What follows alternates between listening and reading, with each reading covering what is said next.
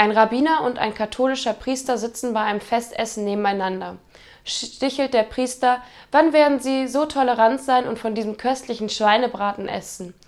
An Ihrem Hochzeitstag, Herr Kollege.